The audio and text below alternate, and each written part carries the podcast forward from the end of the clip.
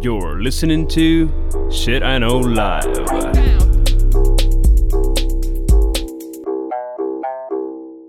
Доброго времені суток! З вами ваш любимий подкаст Shit I Know Live і ми, його незмінні ведучі. Кріс Косик. І Діма Малеєв.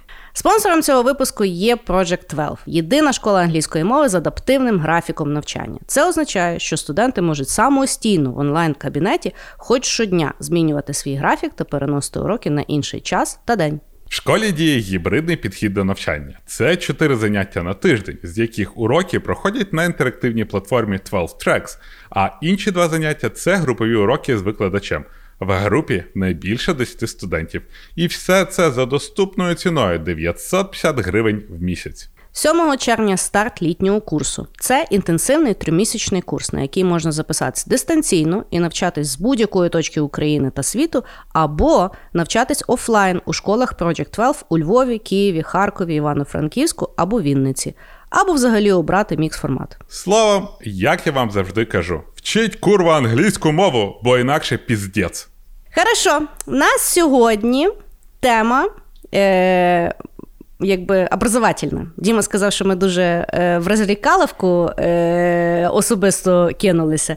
Того ми сьогодні постаралися зробити серйозний е, випуск, наскільки ми це взагалі в состоянні зробити. І і тому ми сьогодні. вже, да? Ну, звісно. І тому сьогодні ми вибрали тему про світові корпорації. Ми будемо говорити про цікаві історії створення різних корпорацій, їхні скандальчики або взагалі якісь цікаві ситуації, які нам сподобалися. Дім, тобі як взагалі корпорат е, світ близький, цікавий?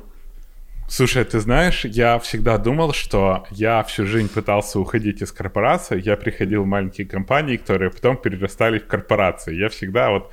Сейчас я, по-моему, уже принял свою вот эту вот судьбу, и у меня... Я недавно понял, что я сейчас на теперешнем месте работы работаю уже один год и два месяца. И это, курва, за последнее время практически рекорд. И М. я пришел в компанию, которая была стартапом, она стала публичной, и сейчас мы в процессе роста в корпорацию. Так что, м, ну вот как-то так. Діма, ти таке, е, е, ти прям такий тотем е, для стартапів, щоб стати корпорацією? Ну, знаешь, э, два стартапа назад, стартап, в котором я работал, пошел ко дну и не стал корпорацией. Так что проклятие все-таки не работает. Ну, слухай, раз в році і палка стріляє, е, але дивися, чисто статистично в тебе хороша статистика, поярче, ніж твій е, gambling з біткоїном. Того, е, може, все-таки ти перекваліфікуйся. Ай, ты же понимаешь, я с гемблинга, с биткоина не ушел, и я все еще продолжаю есть этот кактус. Я поняла. Ну, хорошо. Ну, давай, яка в тебе перша корпорація і історія? Хорошо. Слушай, первая корпорация — это корпорация, на самом деле, в которую я ездил. И это компания, которая называется 3M.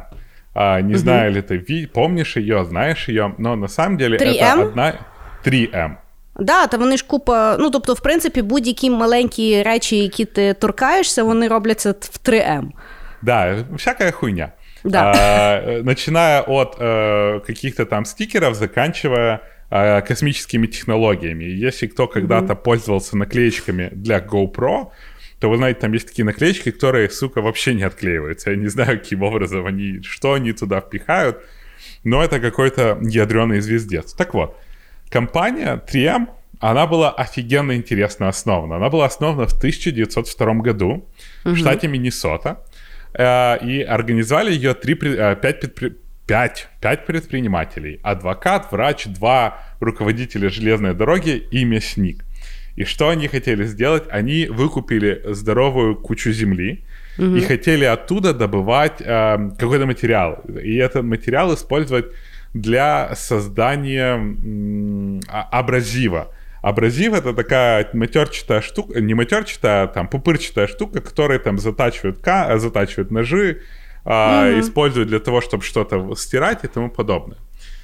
А, ну и оказалось, что там, где они купили землю, а, материал, который называется корунт, и корунт используется для того, чтобы делать абразив, не оказалось. То есть они купили совершенно бессмысленные шахты, и пришлось что-то делать. Короче, они начали переносить, они влезли в долги. Они, э, у них там кто-то выкупал 60% компании, еще какая-то штука. Короче, была жесть. Они переносили постоянно штаб-квартиру, и а, в какой-то момент, в 1907 году, к ним пришел один из самых известных CEO вообще в истории корпоративной Америки, Уильям Макнайт. И Макнайт был настолько крутым, то есть, а, представляешь, да, продают какой-то там абразив или что угодно.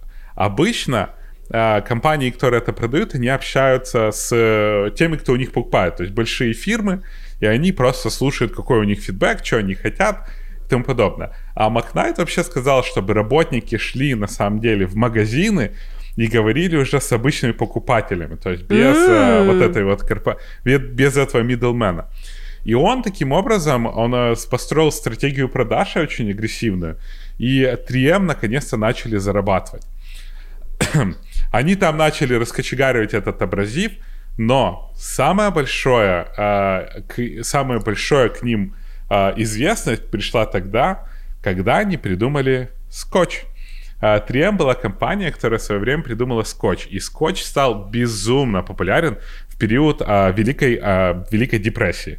Потому что скотч уже тогда начал использоваться точно так же, как он сейчас используется. Для всего. Для всего. Тебе надо починить, обмотай скотчем. Знаешь, две вещи, которые изолента, грубо говоря, тот же самый скотч, изолента и ВД-40. Если да, оно да, скрипит, я знаю, брызни ВД-40. а, мне, я не знаю, ВД-40, может быть, тоже 3 сделали, но хрен его знает. Короче, почему эта компания была очень интересная? Потому что в 1930-х годах компания набира 45% своей прибыли запихивала в научно-исследовательскую работу. Угу. То есть они э, были одними из первых, кто начали агрессивно раскачивать R&D-центры для того, чтобы угу. найти какие-то новые исследования. И э, благодаря 3M и их сотрудничеству с компанией Sony э, мир увидели аудиокассеты. То есть, э, да, э, первые аудиокассеты были произведены, э, магнитные аудиокассеты были произведены именно компанией 3M. Но самый, наверное, огромный успех и самое то, что мы знаем к ним, э, пришел в 1981 году. Прикинь, компания была образована в 1902. Mm-hmm. В 1981 году, когда их э, CEO стал Льюис Лер, и он э, сказал э, одну из самых известных своих фраз – не существует бизнеса, где мы не могли бы придумать новые технологии. Mm-hmm. И он образовал компанию, ну, дочерняя компания, которая называется Post-it. И Post-it oh. были первые, кто придумали желтые стикеры, которые нам всем известны. Эта хрень принесла компании 3M огромнейшие деньги. И сейчас компания 3M, она и в медицине, и в космических технологиях, и провода какие-то делает, и делает огромное количество а, канцелярской техники, и, и скотч, и все-все-все. Я был у них в офисе. Сейчас, э, у них в компании сейчас, по-моему, по всему миру около 100 тысяч человек. Представь себе, 100 тысяч человек работает в одной компании. И э, мы когда туда приехали, там просто огромный район, угу. одинаковые красные здания, и мы говорим, мы приехали на встречу там к такому-то типу, он говорит, ну, проезжайте здание номер 97. Ты такой, о, курва мать, и ты едешь по совершенно одинаковому городу, такой угу. городишке, где совершенно одинаковые здания такого красного цвета, и ты заходишь, и, и вот ты едешь, и это так страшно, я тебе скажу, потому что оно такое, короче, такой победивший урбанизм такой ядреный, все такое квадратное, все такое прям супер эффективное, без Кор- какой-то... Э, корпоративна стандартизація, вона, в принципе, жахає. Да, без какой-то, знаешь, там намека на удобство, без какого-то намека, что у тебя есть личная жизнь, без какого-то намека, что ты человек. Просто такая хардкорная полностью симметричная, раздельная на прямые линии с одинаковыми кафе, вот эта вот стандартизация.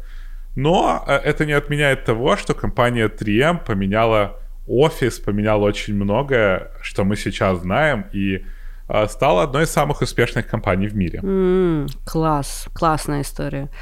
Е, Цікаво, вони там, звісно, починали. Цікаво, як міснік там е, з тими всіма тим. Тобто, знаєш, в одному селі всі жили і да, скидали, скидались баблом. Але я, е, от ти так розказуєш, от СІО, я насправді про нього не чула. Як його звали? Уільям Макнайт. Треба буде про нього почитати, бо так як ти розказуєш, таке враження, що він придумав Design Thinking, а не компанія IDEO. А, ну смотри, а, не, не, ты, ты про кого? Про который сказал, что не Що существует ходити, бизнеса? н- ну, що, худ... Ні, А. що то, якщо ходити до енд-кастомерів і питати, що їм взагалі треба. Ну, он на самом деле практически всю свою жизнь проработал именно в 3М, потому что он туда пришел в 1907 году просто работать, а стал CEO в 1914, был 15 лет, а, не, был генеральный директор с 14 по 29, а президентом он был с 29 по 49, то есть он как минимум 42 года, а потом он стал еще председателем правления, то есть он всю свою жизнь проработал в 3М, потому, возможно, он не такой известный. Но, да. кстати, знаешь, я вот пока сейчас тебе рассказывал, а, я начал смотреть, какие SEO где работают и как они все взаимодействуют. И получилась интересная штука. SEO какой-то одной большой компании будет а, там директором в какой-то другой компании. И такое ощущение, что вот эти вот все огромные компании типа Disney, а, я не знаю, Disney же владеет половиной мира, как оказалось. Disney там, Procter Gamble, вот эти вот все штуки, все корпорации каким-то образом, там, по-моему, есть человек 10 масонской ложи, которые являются руководителями всех этих компаний. Да, і вони ще потім, коли вони вже там або старіють, або не хочуть ну так активно займатися, вони всі в раді директорів. Якщо подивитися взагалі да. раду директорів е, великих корпорацій, це просто одні й ті самі ребята, які ходять. Ну, это какой-то такой, знаешь, пенсионный фонд пацанов. В, в, мо- в якийсь момент ну не дивно, що там дуже багато загнивання, ну тому що ви одних і тих самих типів кличете. Ну що вони там раптом порадять? Знаєш, ну Они да. еще сволочи богатые и не умирают, понимаешь? Еще и о здоровье своем беспокоятся, не освобождают Да-да. место. Ти знаєш, ти розказував за скотч, і я згадала, я е, колись ну, була в відрядженні, і щось.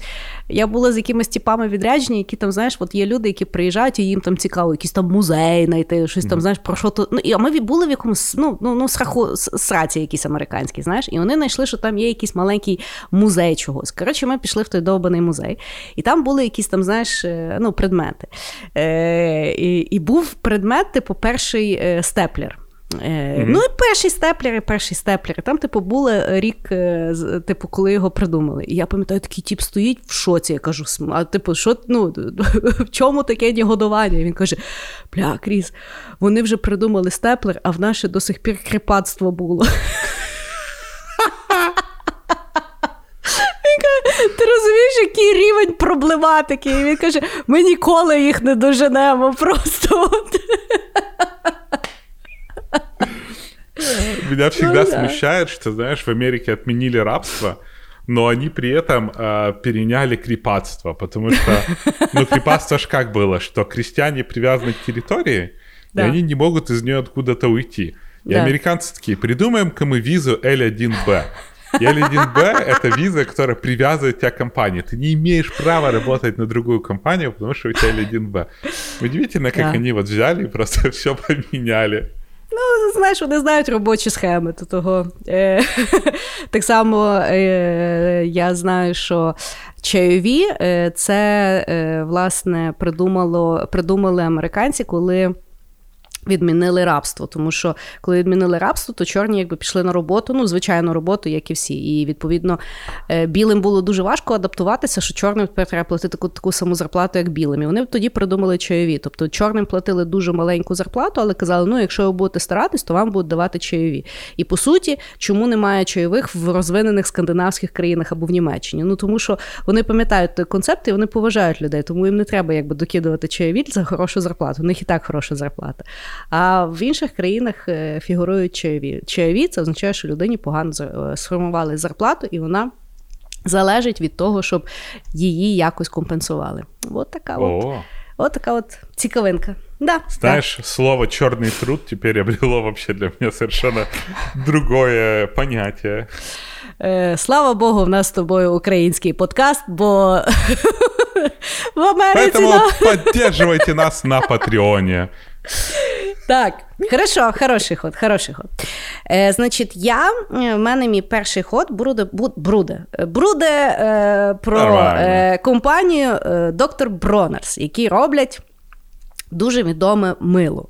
Е, Значить, е, ну, ти знаєш е, то мило, доктор Bronner's? Вони, Слушай, ну, вони в принципі ужасно, майже всюди. я первый раз об этом слышал. Хорошо. При этом я моюсь, я моюсь. Я розумію, я розумію. Ну, в принципі, Я тобто... из мыла знаю только Камел, по-моему. Вот и то, потому что реклама была, когда, когда был мелкий. Кемел Да. или что-то такое. Ну, т- ну, ти мені зараз так сказав, що мені так розархівувати щось треба в голові. Що... Ну, тобто, я пам'ятаю віжуал, але я от, і мені аж лячно, що воно там в мене десь сидить. Так от, е, значить, це є дуже цікава компанія. Це є дуже відомий е, продукт. Хто там е, дуже інстаграмебельне таке мило, е, і воно є дико популярно в Америці, і від, е, здається, 90-х років воно дуже популярно по світі. Ну, навіть в Україні його можна знайти за е, бажанням. Я, наприклад, дуже люблю то мило, але я не знала, наскільки там цікава. Історія виникнення загалом, і чому на етикетці є дуже багато тексту. Тому що я бачила, що там є якийсь текст, я якби не задумувалась. Ну, така етикетка, так така етикетка. Там дуже цікава історія. Значить, е, заснував компанію мужчина, якого звали Еммануель Хайль-Бронер. Значить, Еммануель Хайль-Бронер був євреєм і виріс е, в е, єврейській родині миловарів в Німеччині. Там було три покоління миловарів. Говорять, що його дідусь і бабуся винайшли перше рідке кастильне мило е, в кінці 1800-х років. Е, І відповідно, коли він був підлітком, е, він бачив, що в Німеччині якби починається е, е, весь ужас е, з нацизмом, і він був не дурак, поняв, що ну тобто до, до хорошого то нічого не призведе. І е, в 1929 році він емігрує в Америку і починає активно переконувати своїх. Родичів робити точно так само. Ті говорять, та ні, та що ти собі там накручуєш, все буде нормально, не може такого ужасу бути. Е, ну і ми, в принципі, знаємо, чим то закінчилося. На початку 40-х років Еммануелю приходить лист від його, е, здається, батьків. А, да, від його батька. І ну, оскільки вже тоді була е, сильна цензура, то в листі були ну, якби чорним замазані всі слова, крім однієї фрази. Ти був правий. Е, І всі його родичі загинули під час Голокосту, і Еммануелю то, в принципі, ну, якби дуже сильно його пошатнуло. Трошка мужик після того підздурів. Е, і що він робить? Значить, він е, відкидає від свого прізвища приставку Хайль і залишається просто бронером, ну, щоб за- забрати зайві асоціації. Е, починає варити мило і е, на коробці з-під мила йде на публічні всякі площі в Америці і розказує е, і читає лекції. Значить, він придумав е, Moral ABC, моральну азбуку. Тобто. Починає пропагувати е, про єдність, про незалежність від расових, і етнічних і гендерних поділів, е, про те, що ніби ми всі від одного, давайте будемо всі дружити і так само е, дбати за планетою. Ну, відповідно, всі думають, що він дурнуватий якийсь. Ну, тобто, е, на минуточку війна йде в світі, що ти тут е, нам розказуєш? І в 45-му році його е, примусово запихають в дурдом. Значить, він три рази тікає з того дурдому, і третій раз, коли він тікає з дурдому, він забігає в Лас-Вегас, виграє там бабки. І в 48-му році на ті бабки в Лос-Анджелесі в своїй квартирі започатковує свою компанію собі додає приставку доктор, тому що він якби був якийсь там сертифікований миловар. Ну і в принципі що ніхто не буде сильно розбиратися. І, значить, що він робить? Він знову йде на свої площі, але тепер, щоб його якби слухали, він людям каже, що якщо дослухаєте лекцію, я вам буду роздавати мило, а мило класне. І люди починали ходити, тому що мило реально було дуже класне. Але що він зауважив? Він зауважив, що люди якби приходять, не сильно слухають лекції, а дуже чекають мила. І того він взяв всю свою ідеологію отого Moral ABC, напи- ну, надрукував на е, етикетці і віддавав людям. І вони, відповідно, в хаті, коли знаєш, коли в туалеті нема що робити, вони читали ту етикетку. І по, сьо... Офігеть. да. і по сьогоднішній день етикетка не змінювалася. І якщо ти от, можеш собі заголити, доктор Бронерс, етикетку зазумати, там реально всі постулати, і ідеологія, і от видно, знаєш, як просто там думки на рахунок того, як має існувати світ, і вони зовсім не міняють, тому що зараз це вже є е, сімейний бізнес, його успадкували його сини. Ну, єдине, якби е, е, забігаю е, в критику, що ідеологічно доктор Бронер був дуже якби, класний і дуже е, правильні речі пропагував, але при тому е, своїх дітей він віддав притулки для того, щоб мав час е, займатися своїм активізмом. Е, Що якби ще цікаво, що доктор Бронер перший е, став віральним ще до е, ну, до того, як придумали інтернет, тому що на тій своїй е, ну, якби, упаковці він надрукував реальний свій телефонний номер. І відповідно всі ребята, які почитали ну, ті його думки і мали, наприклад, знаєш, як питання, або хотіли поговорити, або поспорити, вони йому реально дзвонили. Він реально цілими днями сидів в хаті на телефоні, от з тими людішками говорив і таким чином, якби ну, розповсюджував свій, свій бренд. Е, Цікава статистика. В 2015 році бутилка е, мила доктор Бронерс продавалася кожні 2 секунди. Вот так. Воу, это очень круто. Через моральную азбуку в успешную компанию по продаже мыла. Да. Крутота. Знаешь, это очень напоминает э, историю возникновения KFC. Там, где они открыли Я вначале... Они открыли СТО, да, там, где можно было починить машину, и mm-hmm. пока люди ждали, открыли кафешку. И оказалось, mm-hmm. где жарили курицу. И оказалось, mm-hmm. что люди начали приезжать просто, чтобы пожрать курицу, им вообще было пофиг на машины. И таким mm-hmm. образом KFC стал одной из самых больших компаний по фастфуду. Но круто, круто. Я никогда не знал про это мыло. И, в принципе, насколько ж крутая идея, что человек в туалете, когда сидит, нехер что делать, да. можно ж туда все вот это вот позапихать. Да, да. Ой, Wi-Fi убил столько классных привычек. Ну, я думаю, що небагато людей є ідей, що можна було туди запихати, знаєш. Ну, да. І щоб і щоб це було важливо. Але да, от така от історія. Хороша історія, класна. Хорошо. Давай я мой ход. Слышала ли ты когда-то про такую кома- компанию, как Nintendo? Да. В детстве я просто шаленіла від цієї компанії. Так вот, а, да. как и многие японские компании, компания Nintendo была открыта в 1889 году. Фу. То есть компания присутствует в этом мире уже, уже ну, в трех веках, получается, в трех столетиях. Так. И а, как она вообще образовалась? Был такой чувак, и, и тут я все время читал про эту компанию и думаю, господи, японцы придумали кумовство, просто максимальное. Короче, а, в эти времена было до хрена якудз. Якудзы играли в карту. Карты, которые назывались Ханафуда. Что за карты, хер знает, не спрашивай. Но а Фу, Фусадзиро Ямаути, тот, что стал прародителем компании Nintendo, угу. он такой подумал, и, блин, якузам же надо где-то карты покупать. И он придумал создавать вот эти вот игральные карты Ханафуда в особом японском стиле. Угу. Все было нарисовано от руки, то есть такие качественные, крутые карты.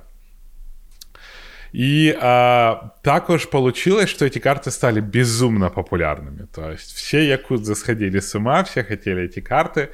И, а, и ну и, короче, начали это все производить, начали, начали у него покупать. А, компания росла, начали а, делать какие-то игрушки. Но у Ямаути одна проблема. Не было сына.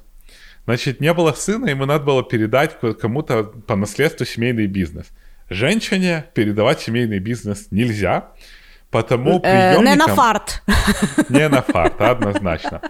Поэтому э, приемником он назначил своего будущего зятя, угу. Секирё Канеду.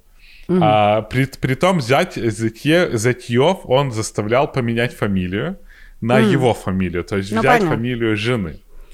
А, и а, вот этот Секирё, он основал компанию Марафуку, что-то такое, то еще пятое-десятое.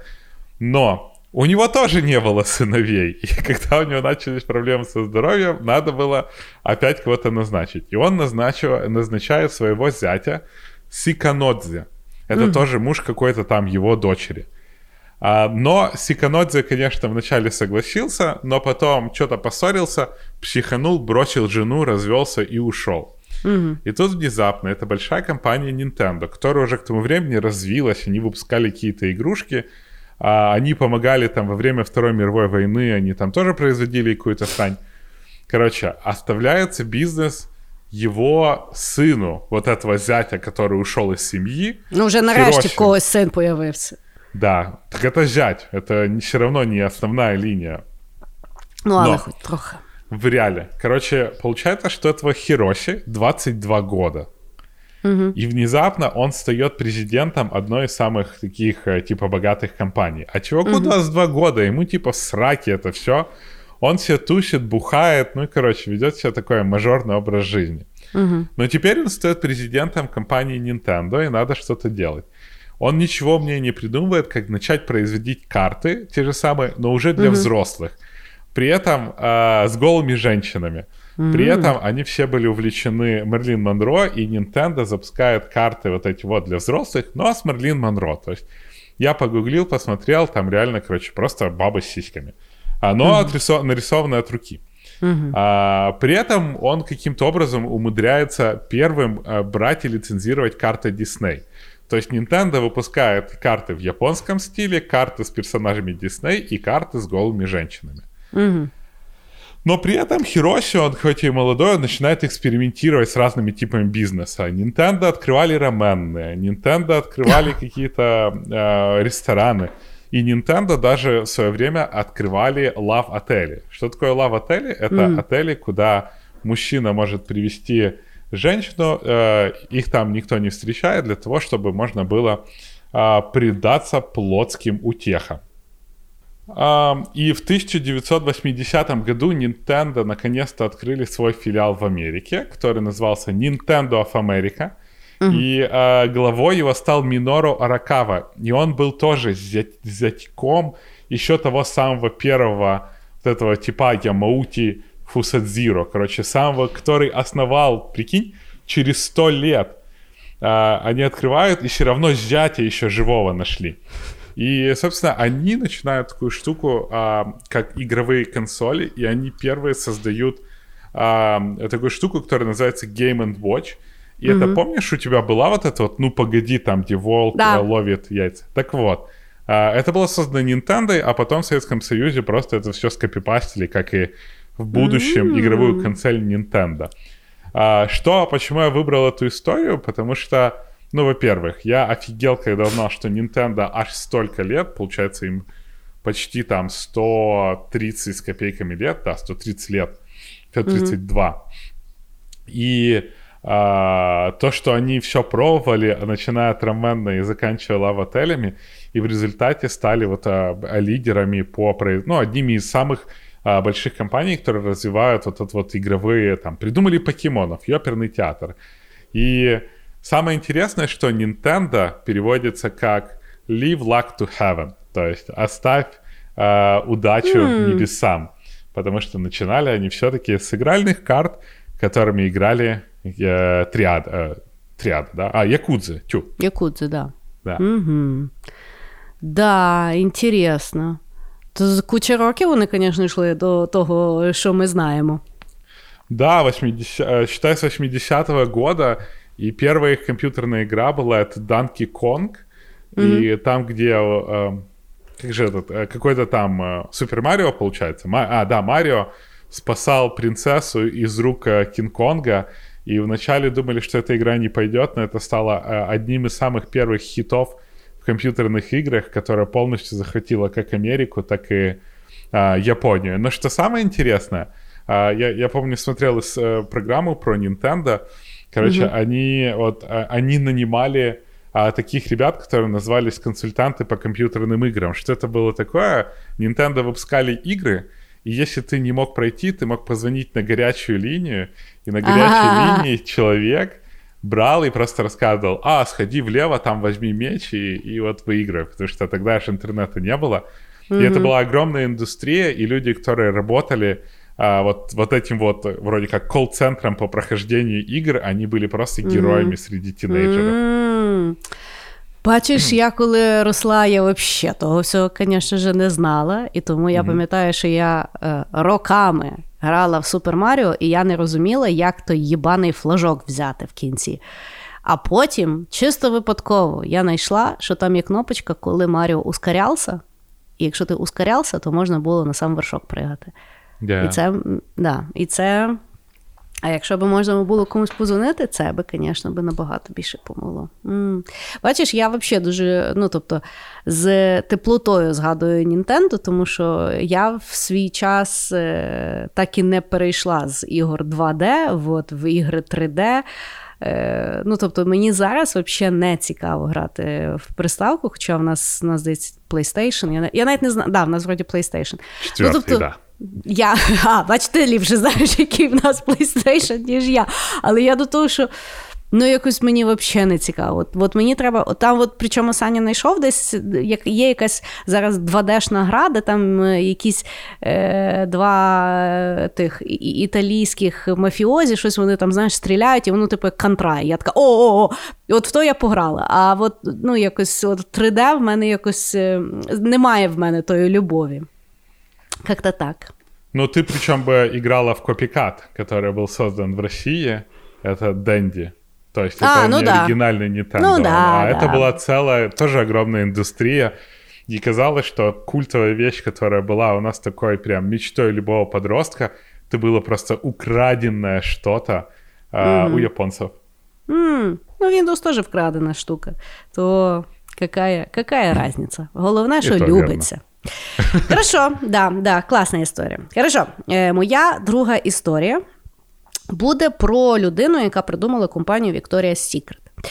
Е, ти знаєш, така компанія Victoria's Secret? Да, я недавно заходил на их сайт и понял, что Да. мы потеряли. Е, ну да, е, інклюзивність е, і diversity, звісно, вбили показ е, Victoria's Secret Fashion Show. Тому що е, десь пару років тому Сіо сказав, е, ну захищаючи показ мод, сказав, що ну не буде гарно виглядати даний показ, якщо там будуть грубі баби гуляти. За що відхватив ще вдвічі, і вони, в принципі, вирішили все то діло закрити, бо вже поняли, що відмиватися нікуди. Ну, Так таке. слушай, там Шо? даже если взять во внимание сайт, сейчас заходишь, Да. и там как бы Нема на що подивитися? Ну, как раз есть на что посмотреть, потому что необъятно все. Ну, А. то есть, они специально берут э, реально, мне кажется, женщин, у которых, ну, это как бы, они, знаешь, не пухлые, они реально проблемно пухлые. То есть, как бы, я не, х- не хочу фэтшеймить, но Да. это действительно проблемы со здоровьем. Ну ты да, так да. смотришь, так, ну, как бы... Ні, є, е, в принципі, є різниця між боді позитивіті і е, проблемами з е, здоров'ям. Є там різниця. Але е, ну, в принципі, я тобі скажу, як от е, жінка для мене якби занепад Вікторія Сікрет не через те, що там е, худа баба мені показує труси, а через те, що мені ті труси не подобаються, тому що вони незручні, вони чухаються, вони кусаються. І я не хочу виглядати як Валентинка, блядь, вівторок ввечері. Розумієш? Я хочу, ну тобто, ну от в тебе є якісь типу сексуальні труси. У Ні, в тебе просто труси, да. І в любого мужика. Тобто ні в одного мужика немає незручних трусів.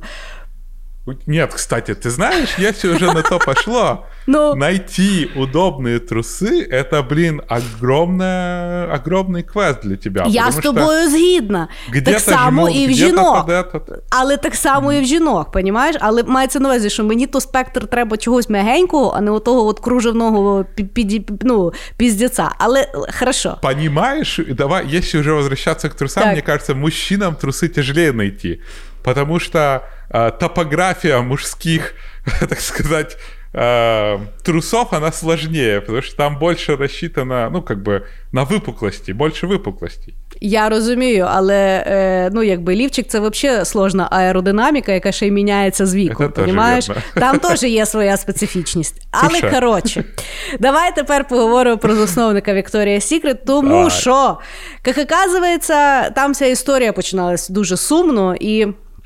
Мені якби перестало бути шкода дану фірму. Е, загалом я про ту історію почула, дивлячись фільм е, в свій час соціальна мережа про створення Фейсбук, і вона там так бігло згадувалася. І я й не знала, ну знаєш, як в фільмах дуже часто якби що-то там прибріхують, і я ну, якби не знала, чи то правда. Потім я порісерчила і поняла, що там насправді все дійсно так сумно. Так от.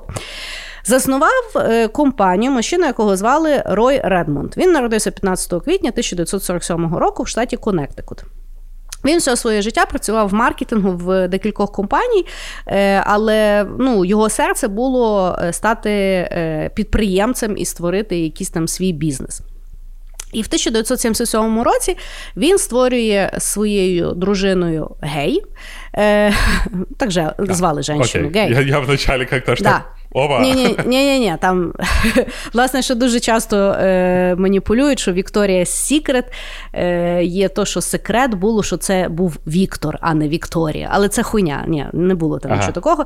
Е, так от, е, Рой своєю дружиною Гей е, е, засновує в 1977 році е, компанію Вікторія Сікрет, яка на той момент це був просто магазин жіночої білизни. Ідеологія була така, що.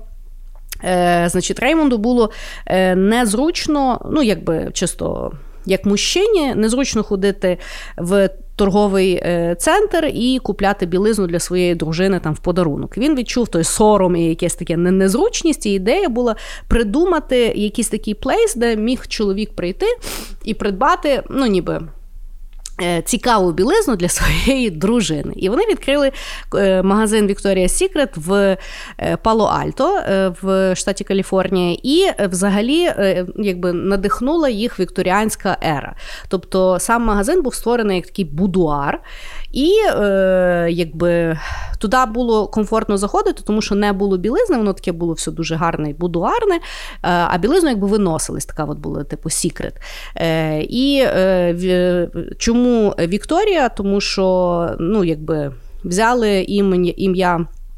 Е, Королеви Вікторії, якого періоду зробили якби магазин, і загалом вони, ну казав е, Рой, що вони перебрали дуже багато жіночих імен, оскільки він був маркетолог, то от Вікторія Сікрет йому найбільше так якби фонетично зрезонувало. Так от, е, для того, щоб відкрити магазин, він в банку взяв 40 тисяч доларів і ще позичив своєї родини 40 тисяч доларів. І от відкрили вони то все діло.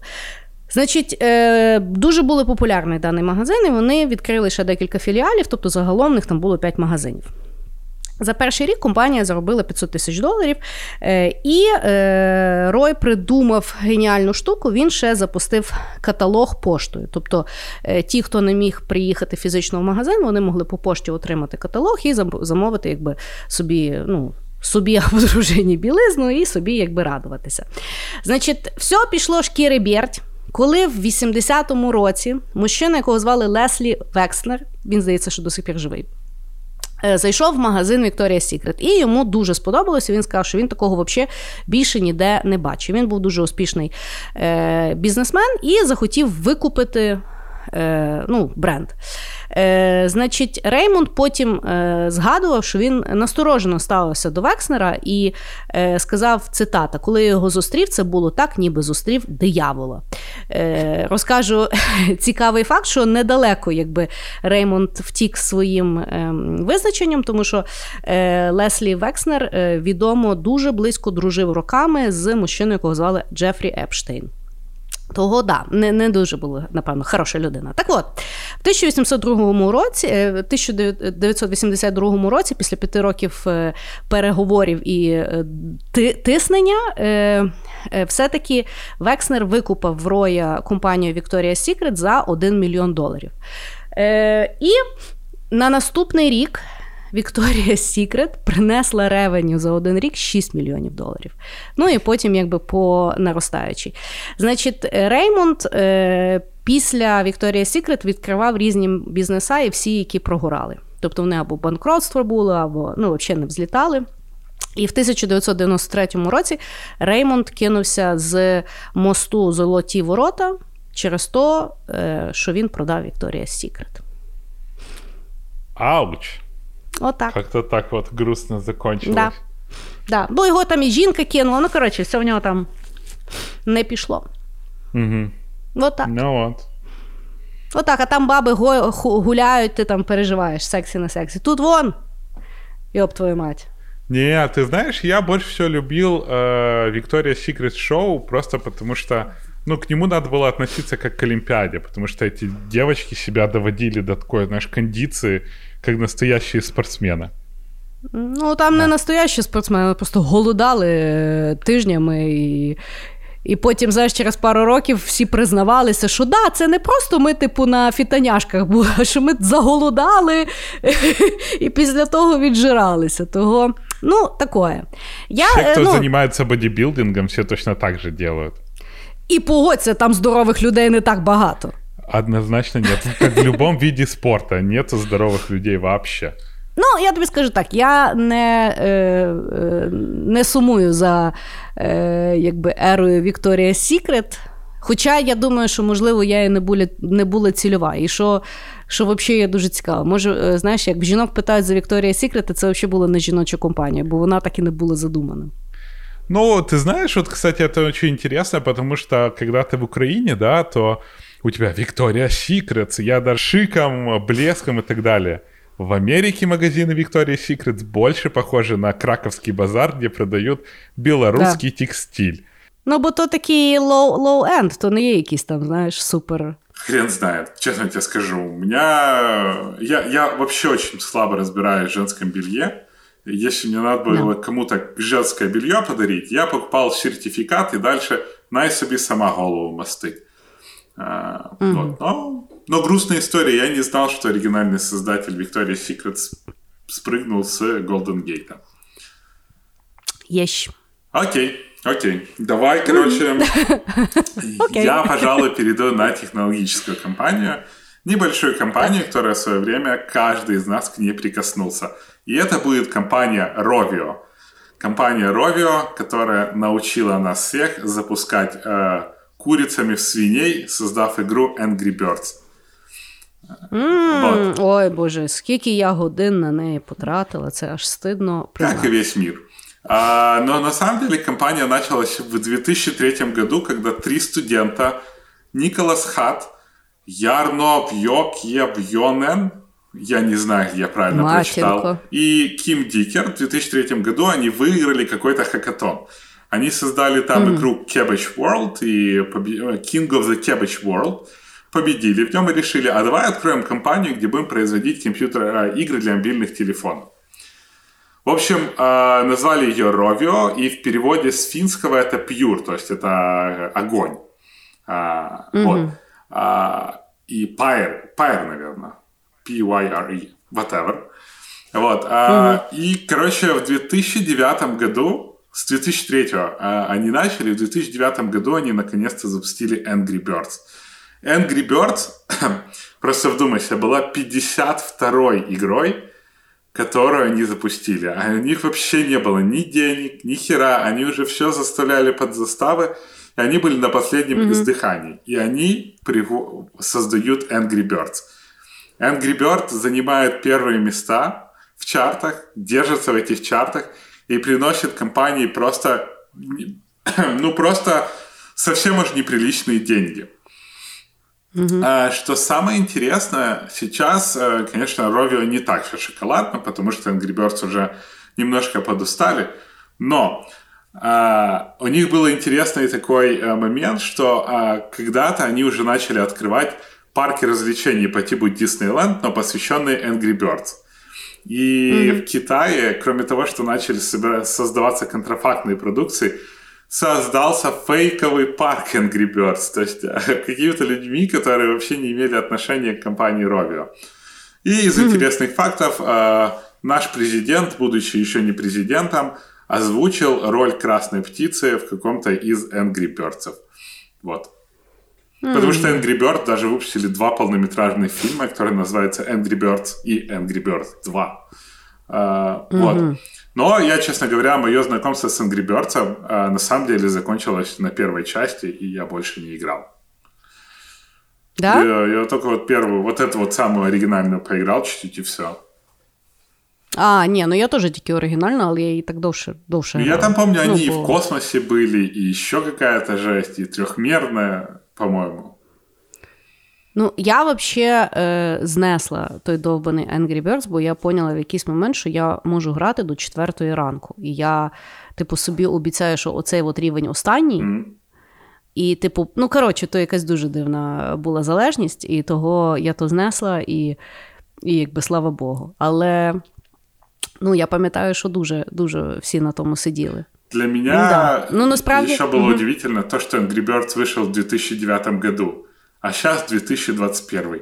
А я вроде бы Ебать. только вчера его запускал. Да. Не, ну тоже на смартфоне было. Да, тоже на айфончике было. Йой. Оце саме страшне, що з того що з цієї інформації. Йо, Ну да, два фільми. Йо-йо-йошечки. Да, 12 лет. А я ще. Ну, я тобі скажу, що після Angry Birds я ще дуже жорстко присіла була той фрут ніндзя. І оцей от фрут ніндзя, це, звісно, ну тобто, я думала, що моя тривожність зашкалить просто, тому що в якийсь момент. Там був режим, коли воно все дуже швидко якби mm-hmm. шпілялося. І от ну, я в деякі моменти не стягувала. Якби знаєш, я розуміла, що в мене аж тиск піднімається то, звісно, э, да. Э, понятно, понятно, інтересно. Э, власне, бачиш, от ти от кажеш, і я задумалася, от зараз в Рові ну, там, справи не дуже. І знаєш, як ну, от, що такий жорсткий успіх компанії не обов'язково, що так буде якби завжди. Е, Тому що дуже багато, знаєш, як є співаки там One Hit Wonders, mm-hmm. знаєш, одну, одну пісню мають і от все. Е, Дуже багато таких компаній, насправді. Дуже багато компаній, мені здається, що так і попропадали. Типу, мали якийсь один успіх, і потім якби так і нічого не, не могли зробити. Хорошо. Е, Я розкажу про фрешовий е, стартап. Е, В мене навіть є його продукція в хаті.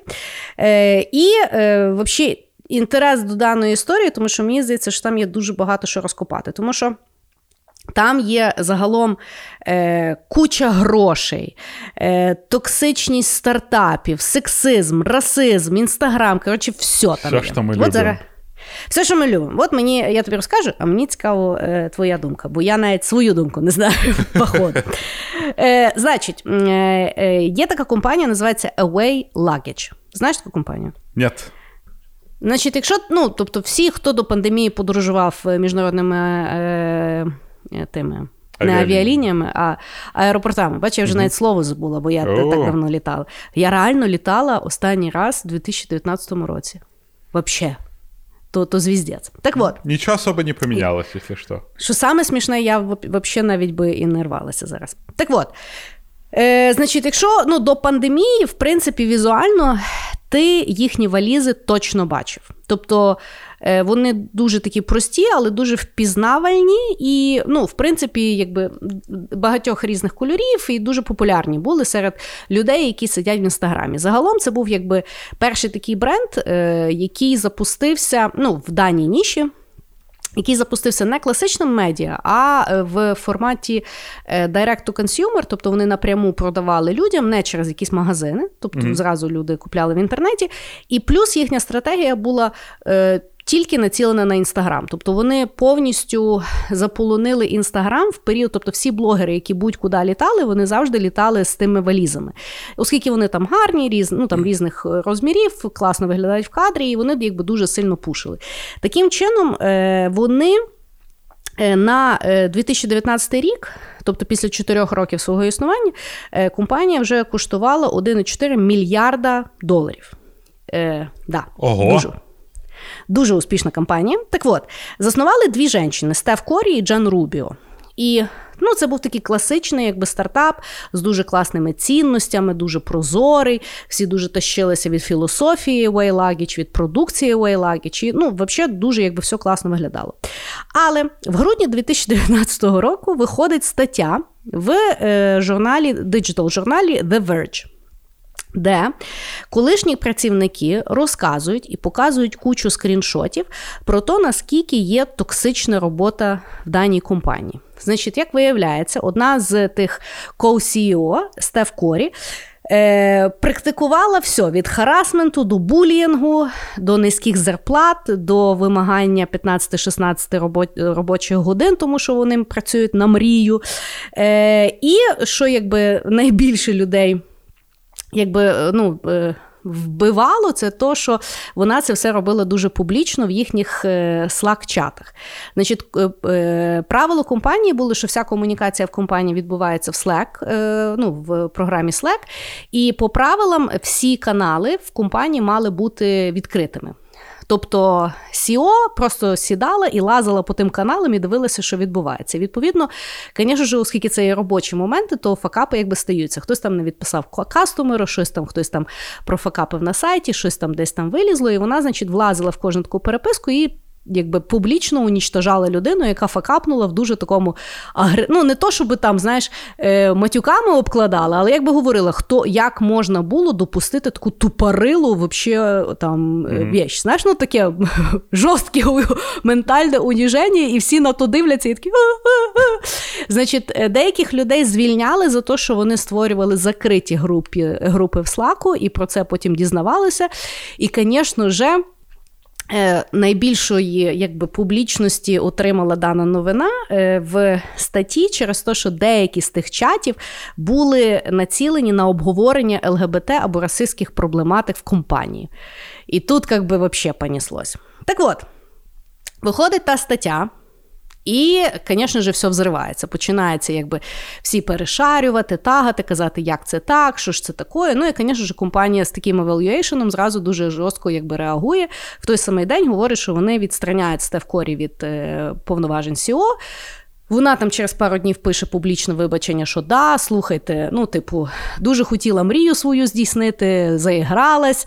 Е, це дійсно неправильно, ми будемо переглядати. Друга Коусіо каже: да-да-да, я ж то хороша, то вона була сумасшедша. Угу. Тепер я буду тільки вести компанію. Ну і типу, вони її типу звільняють. Єдине, що знаєш, як в таких випадках ніхто не розуміє, що вона то просто перейшла в раду директорів. Е, Того ну, такое. Класіка, да? класіка корпоративного рішення. І, значить, е, все буде нічого, але. В липні 2020 року та Стеф Корі в інстаграм робить е, вікно на вопросики. І їй, значить, задають питання, що що вона думає на рахунок того, що за останній період часу дуже багато е, жінок Сіо власних компаній позвільняли через якісь е, ну, схожого роду статті угу. про там, е, ну, про те, які вони жорсткі. Тому що на той період часу, якраз якби так було, що декілька фаундерів таких от інстаграмних брендів, які дуже вже були дорогі, позвільняли власне через схожі статті в різних диджитал-виданнях. І вона, якби в принципі, е, є скріншоти. От хто дивиться нас на Ютубі, я то сюди. Значить, є скріншоти, як вона е, відповіла, і насправді дуже цікава якби думка. Тобто вона сказала, що на даний момент часу журналістика взагалі перетворилася на чистий клікбейт, чисто через то, яка це є бізнес-модель. Пишуться статті, в яких є велика, великий потенціал на е, е, розшарення в соціальних мережах і cancel culture.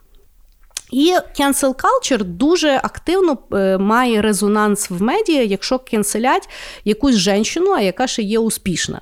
Ну тому що дуже якби джусі зразу можна куди там, а так вона ще й сука, а так ми всі знали. І всі всі всі та штуки. І от вона якби такий от наратив включає, що теж якби цікаво. Е, за це їй прилітає нова критика. і тобі сподобається. Їй прилітає критика, що як це вона пише такі пости в той період часу, коли всі постують про Black Lives Matter. Тобто вона ще й расистка стала через то. І що, якби теж дуже цікаво, після того, у 2020 році вийшла теж цікава стаття, мені здається, в Fast Company, на рахунок того, що. Як ми взагалі маємо дивитися на успішні стартапи? Тобто в медіа і, в принципі, в сучасному суспільстві дуже культивується ідея, що успішний стартап це є тоді, коли там класні цінності, е, best place to work, е, типу кухонька, е, гарні HR, селебрейшени, тралі-валі. Хоча.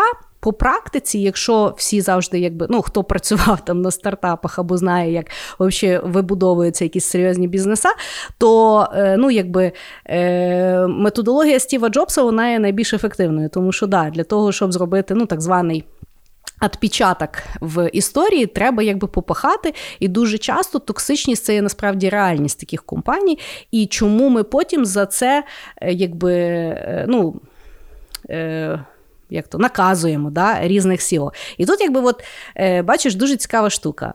Перше, чи валідно взагалі звільняти за такі речі? Да? Угу. Ну, Тому що, по суті, її компанія, що хоче, то робить. Да?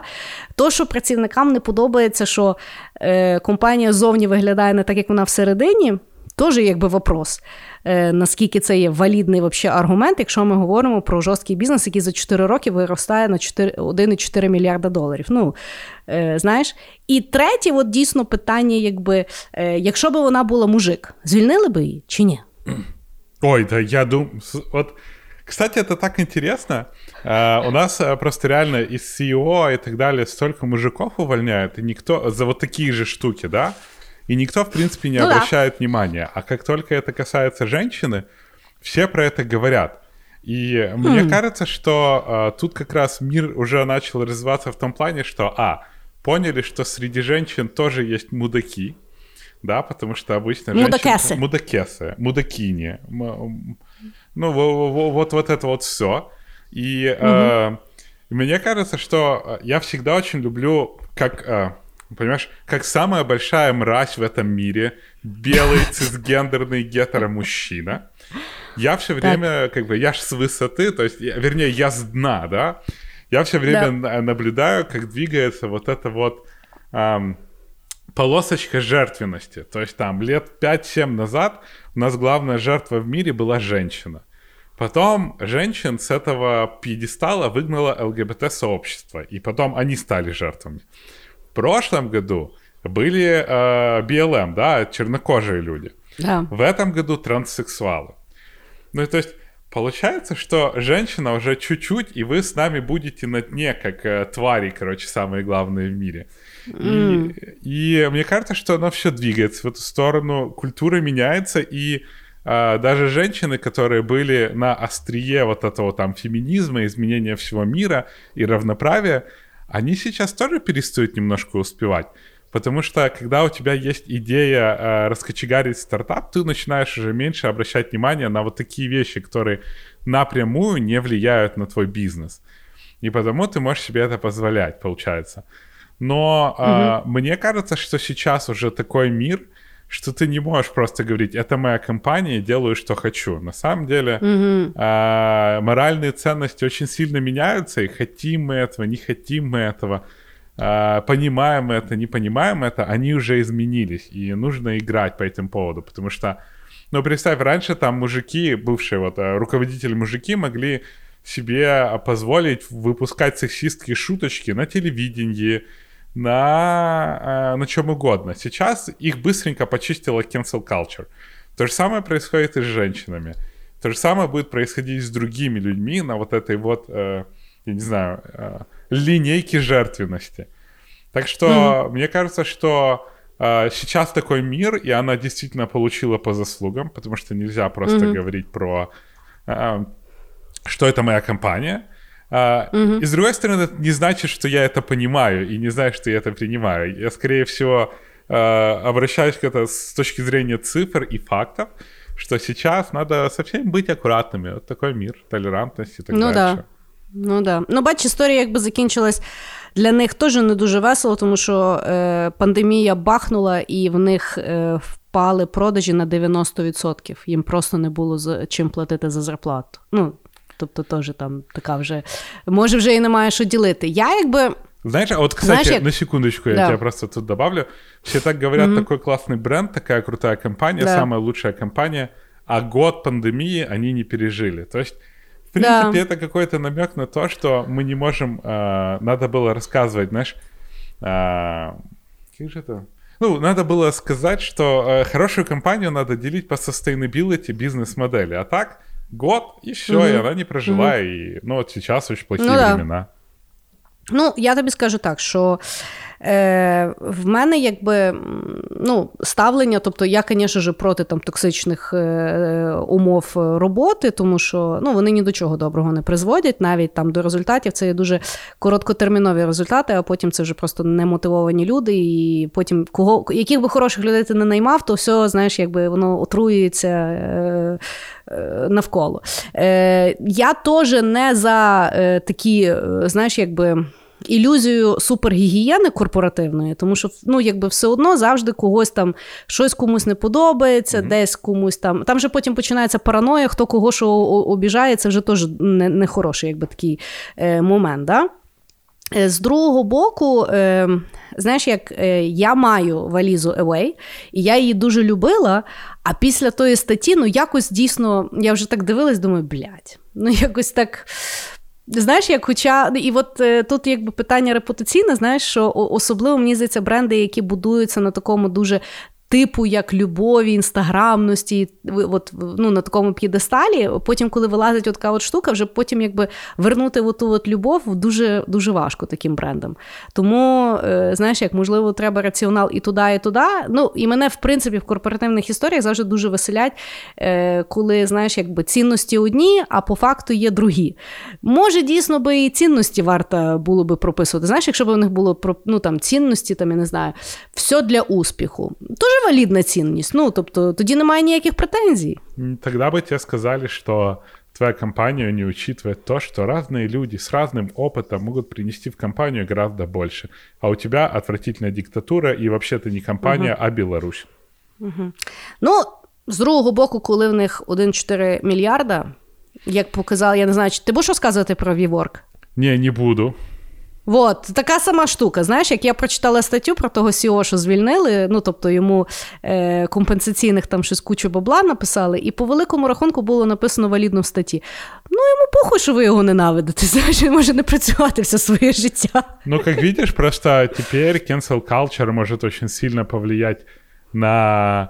Ну, от, якщо ти знаходишся вот в этом uh, business to consumer, то cancel culture может тебя уничтожить, потому что люди, Факт. потому что люди будут считать, что канцелить и не покупать тебя это модно, точно с такой же радостью, как раньше думали, что покупать твой товар это модно. Да, Если да. ты вот WeWork это все-таки бизнес to бизнес, и там все это немножко более э, проще. Но вот как-то так. Мы живем в таком мире. Ну, але я просто кажу, що в даній ситуації теж вже цікаво, знаєш, що вже коли е, якби сторм з говна несеться на бабу, то вже знаєш, навіть коли вона старалася якось пояснити її ставлення там до питання жіночих фаундерів, прилетіло за расизм, бо просто співпало. Не, ну с этим вообще э, во время BLM э, там вообще просто, мне кажется, отсутствовало какое-то ну, не знаю, глобальное мышление. Просто это какая-то была, значит, такая стихия, которая всех захватила. И если ты не пишешь про БЛМ, это вызовет кучу ненависти. Mm. Отак. Да. От така вона сучасна е, корпоративність. Это да. Я не знаю, по-моему, Знаешь... это даже грустно становится. Ну, для меня да. это грустно. Для меня это грустно, потому что эффективность не перестала быть очень важной вещью. И как-то так. Ну, не знаю, то, що ну, двигало знаєш, человечество вперед. Ну, мене ще, знаєш, якби та історія, вона е, ну, якби, вона насправді мені дає реал, реаліті чек на рахунок того, як сьогоднішні корпорації будуються. Тобто, mm. в принципі, ну от там корпорації, які завжди функціонували, вони якби були більш стійкі до таких от якихось публікацій, до якихось таких речей. Сьогодні вже соцмережами дійсно будь-яку компанію може ну, якби знищити якась стаття. І за це якби теж треба задуматися, тому що не завжди це буде якась актуальна, можливо, стаття. Там може бути якась маніпулятивна техніка, знаєш, а потім вже ніхто її не відмиється. Да, и не обязательно, что она будет честная и правдивая, не обязательно, что она не будет выдуманная. Вот, вот да. яркий пример Кевина Спейси, карьеру которого да. уничтожили, а сейчас тип, который уничтожил его карьеру, сказал, да, взял, снял все обвинения. И до сих пор неизвестно, был ли замешан Кевин Спейси в чем-то таком или не был. Но кар'єра його ну, да. уничтожена. Ну, але він теж він потім ще свої якісь там відоси сумнівні знімав на рахунок того, там, що взагалі таке харасмент. Ну, тобто він там теж насрав так нормально. Да не, я согласен. А ты, ты помнишь вот с Оскаром, как случилось? Э, ну, в Оскаре э, приз за лучшую роль получил, э, как же его звали-то? Энтони Хопкинс За участие в фильме «Отец». Что-то такое. Угу. И, а, но посмертно еще подвали а, на Оскар от этого вот типа, который играл Черную Пантеру, потому что он умер угу. от рака. И, да. Но приз получил Энтони Хопкинс. И Энтони Хопкинс, старенький дедушка, просыпается, а тут в Твиттере всюду на него огромный хейт за то, что выбрали не черного актера. Я думаю, что Энтони Хопкинс вообще такой, блядь, что? Какого черта? Вы чего? Да, да. Давай, да, все, что-то мы с тобой в толерантности шли и так далее. Целый подкаст уже записали по этому поводу. Давай я, мой следующий ход. Я Давай. буду говорить про компанию Nike. Mm-hmm. Моя, одна из самых любимых моих компаний. Ее CEO Фил Найт. Он сейчас уже не CEO, потому что он уже очень старенький. Но а, угу. я, на самом деле, познакомился с этой компанией, именно с созданием, а, когда пере, переезжал в Бангкок, и я читал вот эту вот книжку «Shoe Dog». А, да. Она называется, по-моему, в переводе «Продавец обуви». Угу. И я всем рекомендую ее прочитать, потому что она безумно интересная. И что меня впечатлило, что Phil Knight, на самом деле, вообще сама компания начиналась как компания Blue Ribbon Sports, и это вообще был какой-то сайт-бизнес этого Phil Knight. Он заказывал кроссовки у э, азийской фирмы Anitsuka Tigers. И я очень, кстати, удивился, что Anitsuka Tigers супер популярные в Азии до сих пор. И mm-hmm. он просто их брал и перепродавал. Потом он договорился... Чувак тупо, знаешь, как э, очень многие сейчас с Алиэкспресса товар возят и продают в магазинах там. Он точно так же продавал кроссовки. И потом он начал давать им кастомный дизайн, и они начали mm-hmm. им продавать. А потом они все-таки как-то с ними поссорились, и Onitsuka Tigers сказали, хочешь продавать, продавай Onitsuka Tigers. Он сказал, нет. А, а Onitsuka Tigers давали ему какой-то большущий кредит, и в него поверили японцы, дали ему денег, и он открыл свою первую фабрику. Угу. А, но на самом деле, что меня впечатляет, что а, компания Nike начала с того, у них сейчас о, больше там, естественно, много тысяч магазинов, которыми они владеют.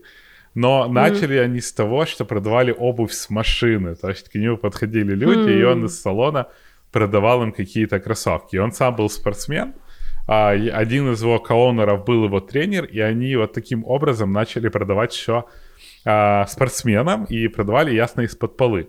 Но что самое удивительное, сейчас, с 1990 года, вернее, на Nike идет а, очень большая критика, потому что они используют швейные фабрики в Китае, в которых вообще, типа, знаешь, мы с тобой только что говорили про толерантность и уважение, там, в принципе, вообще все ложили фиг на толерантность, уважение и права человека. И, но mm-hmm. Nike как бы, окей, вы можете нас критиковать, тогда не покупайте наш товар. И никто не не покупает их товар. И Nike считается самым дорогим брендом спортивной вообще одежды в мире. У них безумное mm-hmm. количество э, компаний, типа Nike Golf, Nike Formula, Nike еще что-нибудь. И э, что самое интересное, сейчас Nike нашли, у Nike нашли то, что они очень много денег переводили, переводили через офшоры. И таким образом они уходили от оплаты налогов. Но с другой стороны, mm-hmm. Nike один из самых больших филантропов вообще в мире. И получается, mm. что типа они в одном месте у государства не додали денег, но при этом они а, вот а, Фил Найт сделал самый большой взнос, по-моему, около 400 миллионов долларов в Стэнфорд, а, ну, в, в разви- фонд развития Стэнфорда. И mm-hmm. мне чем нравится Nike, они ну настолько странные, то есть они делают столько говна, но откупаются огромной благотворительностью, что хрен пойми, как к ним относиться. Угу. Ну і ще в них сама чітка маркетинг-машина, взагалі, мені здається, в індустрії. Тому що так як вони маніпулюють емоціями в своїх рекламних роликах, ну ще піти пошукати, хто так е, маніпулює. Кожний раз ти там в мене око сіпається, щось я там. Причому вони і і, і до мужиків, і до бабів, і до дітей, і і ну, любе голубе там в них є. Угу. Да, І да. Ну, якщо от дійсно задуматися, знаєш, як. Е... Е, ну, на рахунок там етичності бренда, мені взагалі здається, що е, ну, в такому ну, ніякий бренд не є до кінця етичний, принаймні Конечно. успішний бренд. Тому що все одно в якийсь момент включається математика, а математика, вона. Э, баба серьезно. Да. да.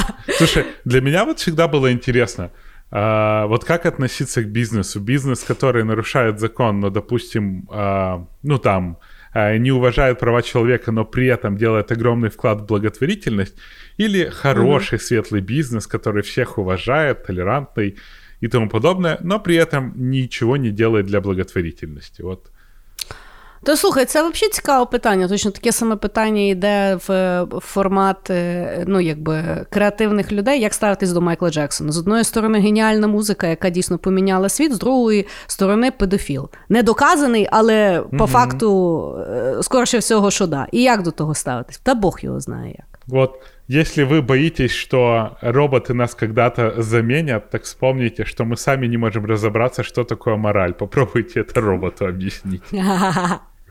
Да, да. Е, Хорошо, класна історія. Е, ну, взагалі, за Nike, е, там, е, ну, тобто, е, це такий дуже цікавий бренд, тому що він якби починається якби з атлет. От знаєш, от Nike так само мені подобається, як Red Bull. Тобто, це є Да. компанія не продукту, а компанія атлетів. Знаєш, тобто вони максимально стараються продати спорт, і між тим просто люди просто купляють їхню продукцію. І в тому якби геніальність даних компаній. Е, Оце це дуже класно. Кстати, ты вспомнила Э. Red Bull. А знаешь, откуда Да. Red Bull пошел? Ні. С Таиланда. Мені здається, що ти на якомусь подкасті розказував, просто Ну, вже да. по пам'яті, то все пам'ятати. Да, да, інтересно. А ти знаєш, що от, е, е, ну, бо просто в мене е, чоловік е, професіональний е, бібой, займається брейкдансом. От на в Red Bull є ну, окрема секція, яка спонсорує брейкданс, і на змаганнях в них там є Red Bull BC One. Е, всі бібої, типу, п'ють Red Bull. Ну, коли от там е, в них батл, то там в баночках вода. Ну, бо якщо б, ну, тобто, якісь їбануті беруть Red Bull, в принципі, там в баночках водах, бо, бо, бо якщо б вальнули Red Bull, то може і серце встати. Та-да. От такі теж, Знаешь, от Ой, щось 2 цента Полтора. нас ну, коштує. От. То, то, то я знаю, що це просто одне сплошне наїбалово. Ми платимо тупо за маркетинг Bull, а не за е, то, що ми п'ємо. Который нам нравится, который нам очень нравится, согласись. Слухай, я тобі скажу, що е, ну тобто я вже дуже багато років не пила Red Bull, але я думаю, що я просто компенсую. В мене було десь два роки на роботі. Я кожен ранок пила Red Bull, як єбанута. І я думаю, ну тобто, я думаю, що я ще за того буду десь, знаєш, заплачу. Е, хорошо, ти знаєш, е, після того, як ти сказав Nike, в мене взагалі була одна запаска, і я вирішила вообще поміняти свої ходи. Не то, щоб люди знали, які до того в мене були ходи, але ти знаєш, і того ем, я чуть-чуть поміняю. Е, бо я хочу розказати, і ти мене теж зупини, може в тебе воно є. Е, після Nike я хочу розказати про Puma і Adidas. Нет, нет, все нормально. Хорошо. Значить, виявляється, Puma і Adidas вообще е, створилися обидві компанії через те, що два брати жорстко пересралися на все життя. Значить, в 1920 році жили були два брати Рудольф і Адольф. Начинается как комедия, слушай. Значить, прізвище в них було Дасір. І е, в них була е, успішна е, компанія, яка робила взуття, називалася Dassler Brothers Shoe Factory. Ну, собі брали і робили. Е, бахнула Друга світова війна. І, е, коротше, ну, сварилися хлопи, ну там було якби за що сваритися, видно, позиціонування, хто за що був. Е, і в сам пік війни Рудольфа забирають американські солдати і говорять, що він якби член СС, і що зараз йому буде звіздець. Значить, він не був членом СС, якось він там відмазався, е, виліз від тих американських солдатів, але був переконаний, що це Адольф йому підісрав. Що це того його забрали. Вони жорстко пересралися, поділили компанію, і Рудольф створив, його ще назвали Руда, тобто він створив Пуму, а Аді створив Адідас.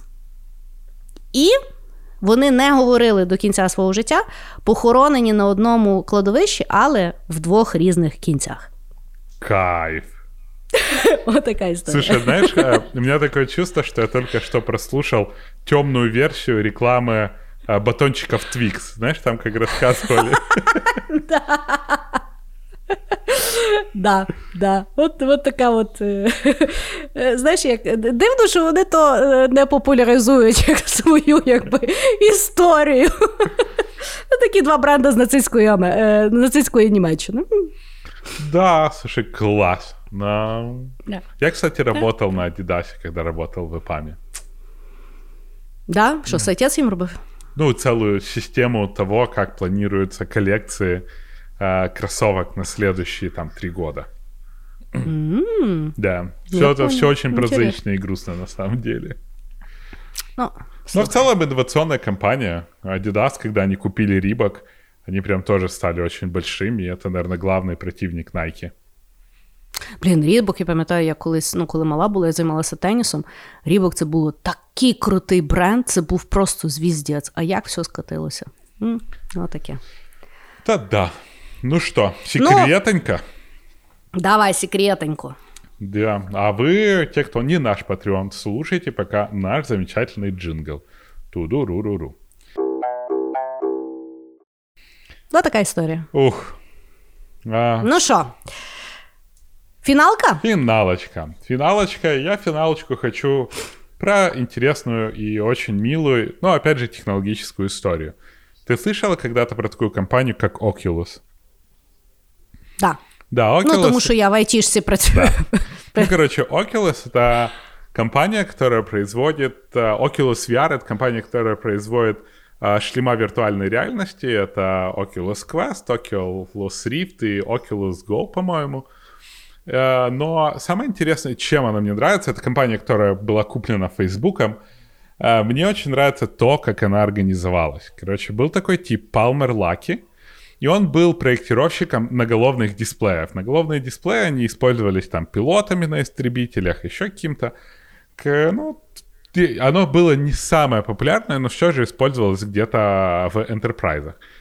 И а, Palmer Lucky, у него была самая большая коллекция частной, ча- ча- самая большая частная коллекция наголовных дисплеев в мире. И что самое прикольное, тип сидел просто на форуме, и форум назывался Mean to be Seen. И они просто говорили, и из разговоров он нашел своих кофаундеров, которые создали с ним Oculus, да, они представили, а, спроектировали прототип, и его увидел Джон Кармак. А Джон Кармак — это просто Иисус в мире компьютерных игр. Это человек, который создал компанию ID Software и придумал игру а, Doom.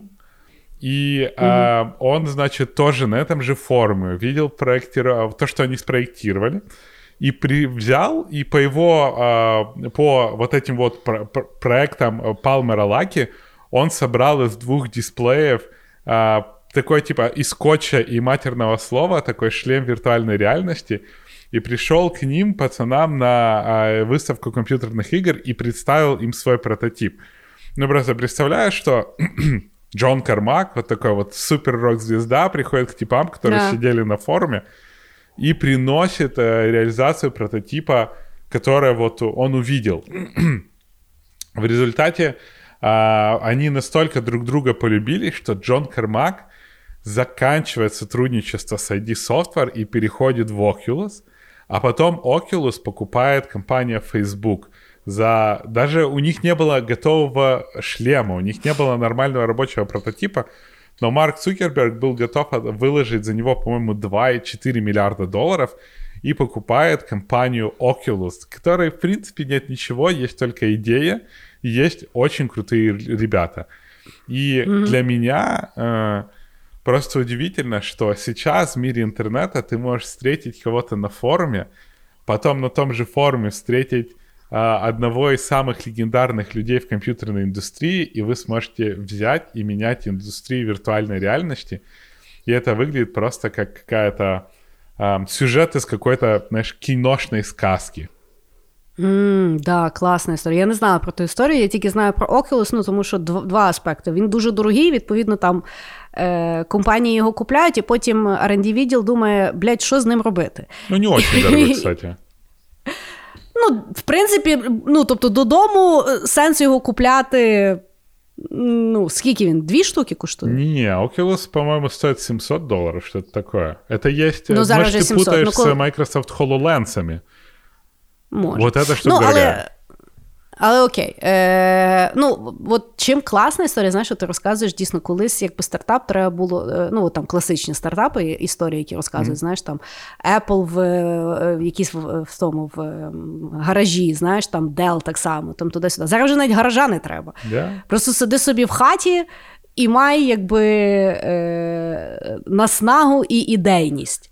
І все, как бы, получится. Вот мне что удивительно, что уже есть очень много примеров, что в гаражах стартапы не строятся, но э, в нашей айтишке до сих пор ходят легенды, что надо бросить университет и в гараже создавать свой новый стартап. Хотя этого уже с 70-х годов не делают. І взагалі це ошибка вижившого, про яку ми говорили в останньому випуску про когнітивні упередження. Саме так. Хорошо, класна історія. Я закінчу наш цей випуск класною, на мою думку, історією про те, як е, була створена машина. У, Тобі подобається машина Lamborghini? Короче, я тебе скажу честно, я ее видел, я даже попытался так. в нее сесть, но я в нее, сука, так. не влажу. Просто ну, да. она для меня очень маленькая. Ну, то не є зручна машина, мені здається, загалом. Она не должна быть, она просто должна быть для того, чтобы ты показал, у меня есть Lamborghini. В ней даже ездить да. не надо. Факт. Е, Так от, е, виявляється, е, Феруціо Ламборджині після Другої світової війни е, почав бізняк. Е, Він робив трактори з переконфігурованих е, надлишкових військових машин в Італії. І е, потім він ще розширив своє, свою діяльність на виробництво систем кондиціонування, опалення і заробив кучу бабла. Загалом Феручо дуже любив спорткари. На той час це була якраз е, тільки якби ера перших спорткарів. Е, І Феррарі вважалося найкращим спорткаром. В нього було дофіга бабла, і він купляв різноманітні машинки і ними бавився. Значить, в е, один день е, Ламборджині побачив, що щеплення його Феррарі поламалося. І вони, значить, ну так, оскільки в нього там купа інженерів, вони поняли, що в Феррарі таке саме щеплення, як в його тракторах, а в його тракторах щеплення не ламалося. І Ламборджині йде е, до Енцо Феррарі і каже: Тіп, давай партнерство зробимо. Я вам краще щеплення, а ви будете далі найкраща машина. Ензо Феррарі сказав: Ти рагуль трактори робиш, а я роблю тут мічту. Того іди в сраку. І Феручо Ламбурджині заївся. І він для себе поставив ціль зробити компанію суперника і нагнути Феррарі. Ламбурджині найняв провідних інженерів і в 1963 році випустив перший автомобіль Lamborghini 350 GTV з відомим двигуном V12, який зробив Феррарі. Бляха, это ж насколько надо обладать, короче, э, большим количеством день, денег и огромным комплексом. Да. І огромним его. Да. Ти, От мене завжди, е, ну, якби. Веселять історії, коли людина робить щось відоме для того, щоб комусь доказати. Пам'ятаєш, ти розказував історію, як там хтось сото, ну, мобільний телефон зробив, щоб позвонити потім по ньому, типу, який сказав, що то не вийде, і сказати, що в мене вийшло. Да, да, да. Моторола. Да, Я тобі скажу, я от не така злопам'ятна. Тобто мене ну, тобто мене ненависть тримає десь ну, максимум тиждень, а потім я думаю, та нахіра воно мені треба? А от людину заїло, так заїло. Ну, знаешь, может, тебя не задевали вот так. А, но на удивление, ну, да. я, кстати, совсем недавно, ну, как совсем недавно, несколько лет назад узнал, что Lamborghini, кстати, до сих пор производит тракторы и вполне себе успешно. Ну, чого ні? Да, но... ну, Тих спорткарів не так багато куплять, а тракторці? О! Блин, я не ну, знал так. историю про Феррари, честно тебе скажу. Очень круто. Я теж до цього випуску не знала. То слава Богу, що в нас є подкаст. Столько всього, столько всього. Ну що, е, давай закінчуємо цей серйозний випуск. Я сподіваюся, ти довольний. Серйозністю даної тематики. Я думаю, наскільки ми могли, ми справилися. Да, наши любимейшие слушатели, мы очень заботимся о том, чтобы вы не только смеялись, но и узнавали что-то новое и интересное. Потому такие выпуски, надеюсь, в будущем будут. И да, как обычно, большущее вам спасибо, что пускаете наши свои ушки, слушаете, поддерживаете и отмечаете в старях. Мы это очень-очень любим. Спасибо вам. Пока-пока. Всем пока.